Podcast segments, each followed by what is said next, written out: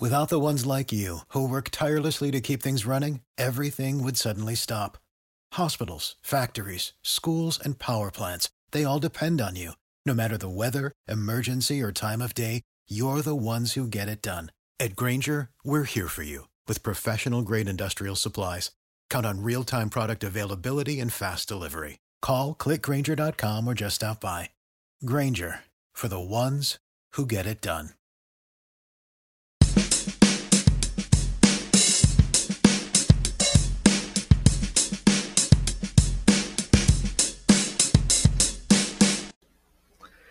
Yo, yo, yo, Blue Jays fans. How is it going this morning? Oh, wait, it's going great because the Blue Jays took a nice bite out of the New York Yankees over the weekend and improved their record very sizably over the weekend as they, like I said, take out the New York Yankees in three games.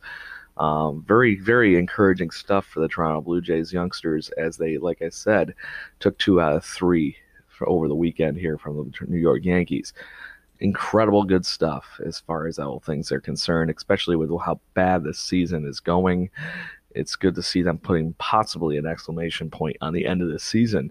So, welcome to Jaybird Watching here. I am Craig Borden with here as always uh, with you on your Monday mornings. I know the season's wrapping up, so our weekday shows are going to become once or twice a week and we're going to have some fun things for you over the off season as things wrap it up. Um, as far as the Blue Jays go, 67 and 82 after the weekend, taking two out of three from the uh, New York Yankees. And yesterday, Tom Pannone putting on a heck of a show in New York.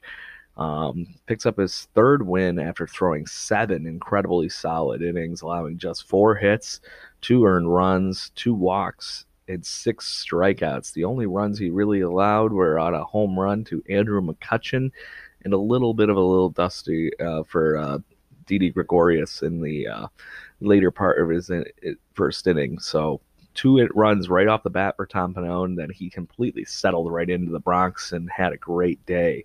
Um, improves his season ERA to 3.77 the lefty was working great as far as everything goes, working up, down, in and out over the plate, and um, even throwing a few 70 mile an hour pitches in there to keep the Yankees hitters off pace. And this is a play good lineup as far as things are concerned. So it was a really good checkpoint for uh, Tom Pannone as he's making his case for being one of the starters in the 2019 Toronto Blue Jays rotation.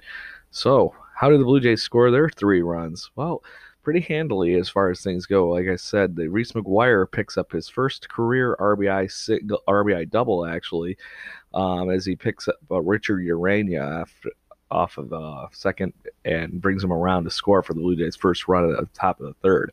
At this time, they were trailing two to one. The Blue Jays would not get back into the offensive category until the top of the eighth after Tom Pannone was solid, as I had mentioned. Uh, Rowdy Tellez continuing to do it all as he picks up another single that scores Reese McGuire. And then uh, seconds later, Randall Grichuk picks up his 28th double of the season and brings around Kevin Pillar to uh, score as well. So great things for the Blue Jays offense, picking up seven hits and looking pretty good against the blue or the New York Yankees main guys. This all these runs were scored off of Dellin Betances and Lance Lynn in the first inning. So Betances has been one of the more consistent pitchers of late for the New York Yankees. And actually, I had read some score that he has 40 innings in a row with picking up at least one strikeout. So slightly ridiculous stuff for uh, Dellin Betances, who has a 2.77 ERA after yesterday's events. So yes, the Blue Jays go three for eight with runners in scoring position and are able to get just enough offense Reese McGuire, probably the hitter of the day, picking up a two for four performance with a run scored and an RBI. So great stuff, like I said, for the New York, for, uh, happening in New York for the Toronto Blue Jays. So we got a little bit extra news here because as uh, the minor league season and everything is now officially closed in the books for the Toronto Blue Jays organization. But on Friday evening, the New Hampshire Fisher Cats pick up their um, third win and p- take away the Eastern League Championship. And uh, that is their first time since 2011, I believe. So, um, as far as everything goes, they swept the playoffs. How many teams can say they did that? Six wins, taking the trophy as they run away with it. And it was a beautiful game. I had a chance to watch on MILB.tv, and they were able to run away with this one offensively at the beginning. Um, the Rubber Ducks did creep back into it for what eventually became an eight to five victory. We might as well dive into that box score a little bit, seeing you know it's the last minor league game of the year, and that's what we kind of tend to focus on a little bit here as the Baby Birds continue to rake in runs, especially in such an abysmal season for the Toronto Blue Jays, who are not even going to be a 500 level team. So, anyways, Jon Berti picking up a three hit performance in the leadoff spot in, on Friday evening, going three for four with two runs scored, two RBIs as well. And then also leading the charge, Harold Ramirez, named the MVP of the uh, Eastern League Finals, and runs away with another double and two RBIs in this game as well.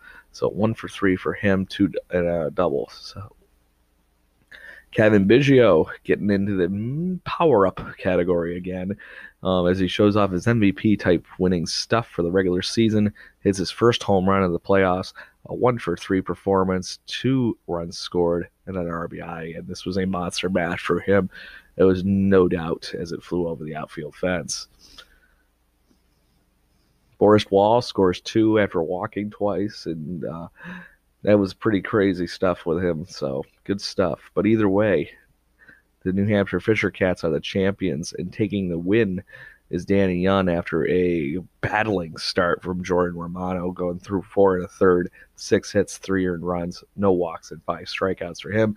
Danny Young incredibly pitching great through two innings, picks up the win, allows just one earned run on one hit and two strikeouts, and then the bullpen the three three main guys, Kirby Snead had and Dusty Isaacs had not allowed a run throughout the playoffs of the six games for the New Hampshire Fisher Cats. And then Travis Bergen comes in and locks it all up, allows one run in the ninth, but not enough for the New Hampshire Fisher Cats to lose this one. So great stuff. The Blue Jays championship stuff is coming, folks might be a little rough to watch the Blue Jays, but start paying attention to these minor league guys. A lot of these guys are going to be playing in the Arizona Fall League, and it's going to be very interesting to see where they go from there. This coming spring, 2019, could be a Thunderdome type Mad Max situation as far as everybody battling out for positions. And we've seen plenty of guys debut in late that are going to be in that contest as well. The Billy McKinney's and the uh, Richard Urias, Reese McGuire's, Danny Jansen, so on and so forth in this batting lineup are going to be very interesting to see where they go because we have danced in the current quadruple A ballpark of players that we're dealing with with the Toronto Blue Jays total. Uh, but this this talent is coming, and there's plenty to look forward to. So don't so this is the darkest before the dawn situation, everybody.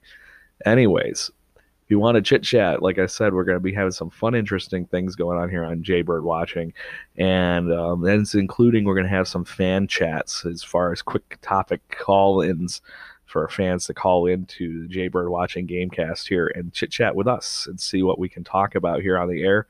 Good exposure for some fans and a good chance for everybody to talk Blue Jays baseball throughout the off season and where this team could be going.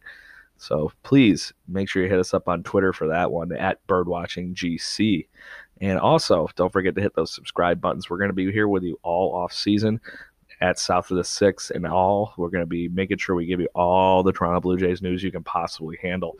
Just kind of how we are here on this show. So we're going to have a good time one way or the other. But we have plenty of games still, still a few more weeks. We're going to be here for you with, with it all. And there'll be some quicker shows over the next couple weeks. So make sure you tune in on Spotify, Google Cast, whatever you might be iTunesing on or whatever. so we're going to make sure you, we're happy here to have all your subscriptions. So take care, everybody, and go Blue Jays.